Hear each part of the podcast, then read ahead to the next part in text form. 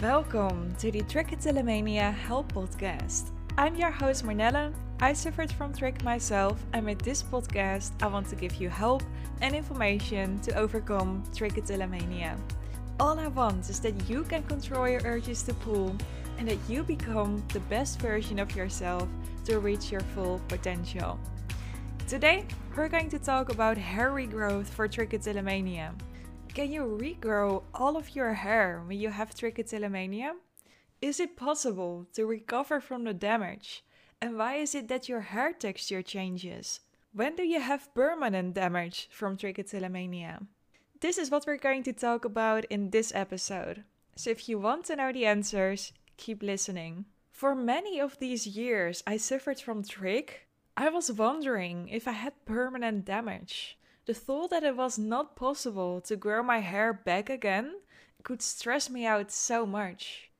Do you recognize this? That you feel so bad about the hairs you pulled? You want your nice hair back, and you're afraid it will never be like before. I'm here to tell you that regrowth of your hair is possible, but it depends on what the damage is. And I will explain this to you in a few minutes. I never had visible bald spots. However, I did have very thin areas around the top side of my head. I could pull hundreds and hundreds of hairs in just a few weeks. My hair looked full, especially after I showered, but when I got it into a braid, I started to notice the difference. My hair started to thin, and my hairdresser always thinks I got layers still to this day. But this is because of the pulling. I didn't have layers for about a decade. Or they say to me, hmm, this area is thinner than the other areas. And currently, I'm in a stage where I really don't care to tell people I suffered from trichotillomania. So I tell my hairdresser, and I usually get someone else all the time, and they're all happy that they learned something new actually. They didn't even know trichotillomania existed. So, I'm a huge fan of hair. And maybe this sounds crazy, but since I was around 13, I wanted to give my hair the best care possible. I don't know what it was, but since then, I felt that our hair is something incredibly amazing. It's a huge part of our identity, and especially for us females who have long hair, it requires work and patience to keep it nice looking and healthy. The longer your hair is, the more challenging it is to prevent it from thinning and giving it the right care. And as scalp hair grows at a rate of about 0.5 inches or 1.25 centimeters per month on average, it's hard to make thin, long hair look full again. You have to wait for a long time for those hairs to grow back or make a haircut to make it look fuller, and then patiently wait for it to grow back. And caring for your hair well helps with that. But the biggest key to hair growth is patience. Great products were too expensive for me. So I looked for the right care in those simple things. Think about not brushing your hair aggressively, not brushing your hair when it's wet, not rubbing wet hair between a cotton towel after I showered, but slowly squeeze it and then let it air dry because otherwise it can damage your hair, resulting in earlier breakage or split ends. I don't use heat tools on my hair. I sleep with a braid so it's protected during all the tossing and turning at night, and so on. I remember doing hours and hours of research into how to best care for my hair. And it's actually in the very simple things. I will do another episode on everything I know about fast regrowth and growing healthy hair soon, based on my experiences. Anyway, I got a little bit of subject here. Let's move on with the question if regrowth for trichotillomania is still possible and why it is that your hair texture could change. So I was so afraid that I wouldn't recover from the damage of the pulling. I hated every single hair that I lost and I spent so much of my time on the internet, in books, you name it, to find out if I had damaged my hair follicles. And now I have a very clear answer for this. And I experienced it myself as well.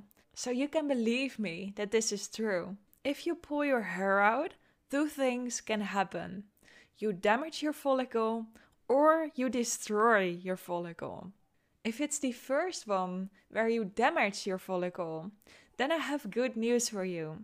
Your follicle is not permanently damaged. And I'll tell you in a minute how you can know this. If you damage your follicle, you will still be able to regrow hairs from the areas you pulled. But know that this process can take longer, especially when you repeatedly pull out hair from the same follicle. This is, in simple words, because you upset your hair follicle. That's also the reason why there's a high chance that you'll see a different hair coming out of the follicle from which you pulled your hair. And this can be a strange texture, not something that's your own or where you're familiar with. A lot of people experience coarse hair. It could become curly, thicker, or it could grow in a weird direction. And you probably feel this coming. This leads to a problem for us trichsters. It could bring us into an endless cycle of pulling the hair, as the different texture makes it even more tempting to pull it out. You can only damage your follicle when you pull your hair in the active growth phase. So it won't happen all the time when you pull your hair out. And remember, your body has an incredible way of repairing itself, including the damaged follicles on your scalp. It just needs time, and most importantly, a long time where you don't pull your hair out from the same follicle again. But you need to leave these hairs alone, because only then you give them the time and the room to repair themselves. Eventually, your hair will grow back to normal again. So, the recovery of damaged follicles is all about if you can withstand the, let's call it, stage of different hair textures. When you notice more strange hairs on your scalp than usual, try not to think that these hairs need to disappear. See it as something positive. Your hair is growing back, which means that the follicle isn't permanently damaged. And it may not look good right now, but it shows you that your hair can still thrive. You just need to leave it alone and give it time. So, hair that comes out of a damaged follicle is not the same as a healthy hair with your normal texture, where hair gets out of the so called exogen phase, which is the latest phase of the hair growth cycle, where it starts a new phase again. In this case, the follicle is damaged by the pulling because you pulled it out in the active growth phase. And therefore, it could take longer for the hair to grow back. And there is a high chance it grows back in a different texture. The second thing that happens is that you destroy your follicle. And this means there's permanent damage and you won't be able to grow your hair back. How do you know when you just destroy the follicle and have permanent damage of trichotillomania? To be very clear with you, if you have detached the blood supply and muscle, only then you will have permanent damage. So the hair will not grow back.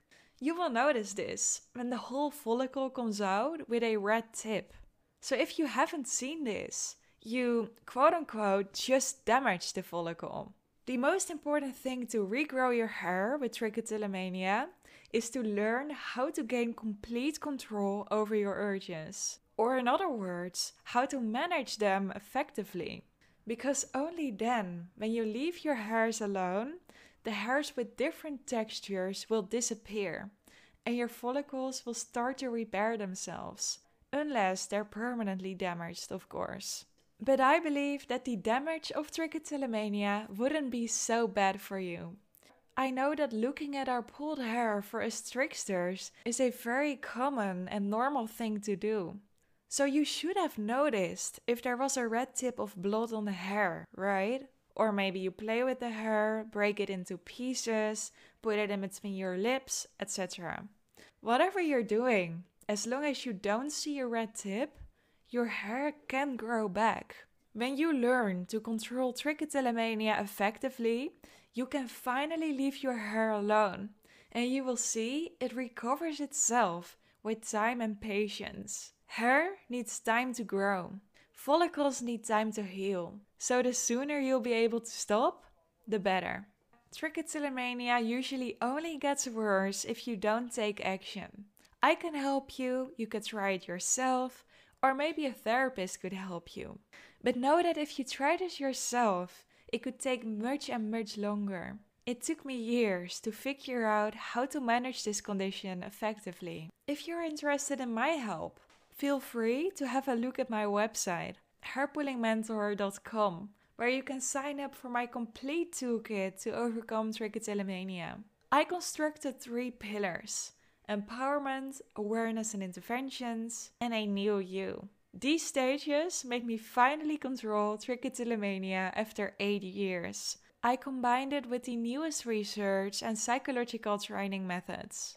Regrowing hair after trich is not easy, as it takes time, and besides that, it takes time without pulling your hair again.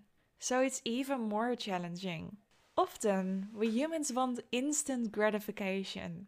We don't want to wait long for success. But I promise you, it's worth it in the long run. You can have a life where trichotillomania doesn't make you suffer and where it doesn't impact your daily life as much. So, that was it for today's episode. If you want to get more help and tips to overcome trichotillomania, then make sure to follow this podcast. If you're looking for a complete toolkit to finally stop pulling your hair, then you can sign up for my program to overcome trichotillomania. It will be live soon. Share this podcast with others in the community to help me create awareness and reach more people. I wish you much strength on your journey and I hope you have an amazing day.